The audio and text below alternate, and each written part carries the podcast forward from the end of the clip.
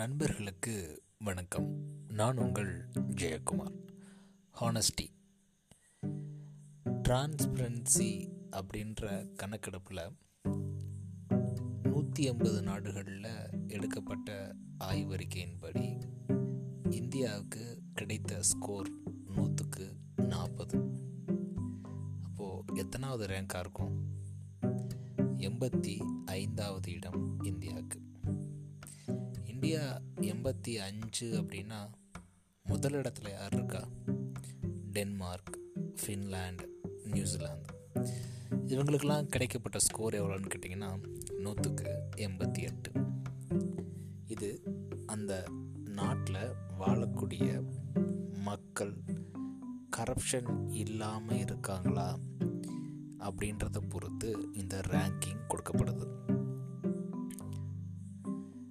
நம்ம நாட்டுக்கு ரொம்ப பக்கத்தில் இருக்கிற ஒரு நாடு சிங்கப்பூர்.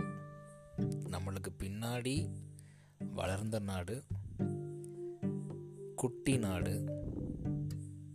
ரேங்கிங்கில் கிட்டத்தட்ட நாலாவது இடத்துல இருக்குது நூற்றுக்கு எண்பத்தஞ்சு ஸ்கோர் எடுத்து ஃபோர்த்து பிளேஸில் இருக்குது சிங்கப்பூர்.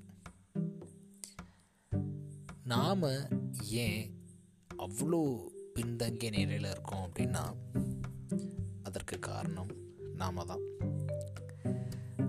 லஞ்சம் வாங்குறதும் தப்பு கொடுக்கறதும் தப்பு. இது ரெண்டுமே எதை குறிக்குது அப்படின்னா நேர்மையற்ற தன்மையை தான் டைரக்டாகவே குறிக்குது. அப்போது இதுக்கு முன்னாடி யாருமே நேர்மையாக இல்லையா? நாம் நேர்மையாக இல்லையா? அப்படின்னு கேட்டால் பல நேரங்களில் நாம் நேர்மையாக இல்லை அப்படின்ற பதில் தான் வருது. அரசு அலுவலகங்களில் சில வேலைகள் நடப்பதுக்கு பத்து நாள் ஆகணும் பத்து நாள் ஆக தான் செய்யும். அதை துரிதப்படுத்தணும் அப்படின்ற நோக்கில் நாமளே லஞ்சம் அப்படின்றத கொடுத்தோம் அப்படின்னா அது நம்ம மேலே தானே தப்பு. வாங்குறவங்கள மட்டும் நாம் எப்படி குத்தம் சொல்ல முடியும். இது ஒரு புறம் இருக்க. அரசியல் தலைவர்களில் நிறைய பேர் நேர்மைக்கு உதாரணமாக வாழ்ந்திருக்காங்க. டாக்டர் ஏபிஜே அப்துல் கலாம் அவர்கள் காமராஜர் அவர்கள் கக்கன் அவர்கள். இதுக்கு முன்னாடி முதலமைச்சராக இருந்த ஓமந்தூரார் அவர்கள் இப்படி நேர்மைக்கு எடுத்துக்காட்டாக வாழ்ந்த எத்தனையோ நபர்களை நம்ம சொல்லிட்டே போகலாம் சரி இவங்கெல்லாம் இப்போ இல்லை. யாராவது இருக்கிற வாழ்ந்துட்டு இருக்க நேர்மையான தலைவர்களை சொல்ல முடியுமான்னு கேட்டிங்கன்னா தாராளமாக சொல்லலாங்க.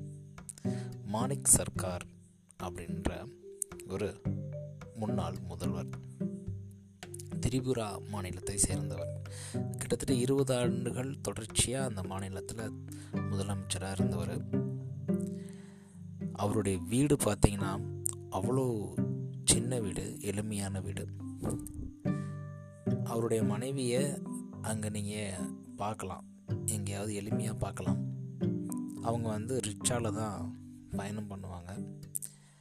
கவர்மெண்ட் சிஎம்க்குன்னு கொடுக்கக்கூடிய அந்த சேலரியில் கூட அப்படியே அவங்க என்ன பண்ணுவாங்க அப்படின்னா தன்னுடைய கட்சிக்கு கொடுத்துருவாங்களாம். கட்சி ஒரு குறிப்பிட்ட அமௌண்ட் கொடுக்கும் போல் ரொம்ப குறிப்பிட்ட அமௌண்ட்டு தான். நீங்கள் நினைக்கிற மாதிரி ஃபைவ் டிஜிட்லாம் கிடையாது. நாலு டிஜிட் அமௌண்ட்டு தான் கொடுக்கும் போல். ஸோ அதை வச்சு தான் அவங்க வாழ்ந்துட்டுருக்காங்க.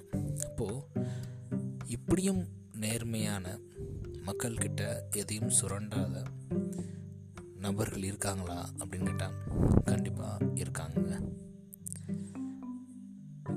நம்மளை நேர்மையற்ற தன்மைக்கு தூண்டக்கூடிய அந்த ஒரு செயல்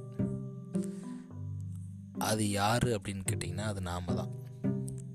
அந்த நபரை கொஞ்சம் ஓரமாக ஒதுக்கி வச்சுட்டு நேர்மையான முறையில் எல்லாத்தையும் அணுகிறப்போ நாமளும் நேர்மையாக இருக்கலாம். சுற்றி இருக்கவங்களும் நம்மளை பார்த்தாவது சரி இனிமேலாவது நேர்மையாக இருக்கலாம் அப்படின்னு அவங்களுக்கும் தோணும். வீட்டில் வளர்கிற சின்ன குழந்தைகளுக்கு இப்போ இருந்தே நம்ம நேர்மையை பற்றி சொல்லிக் கொடுக்கணும்.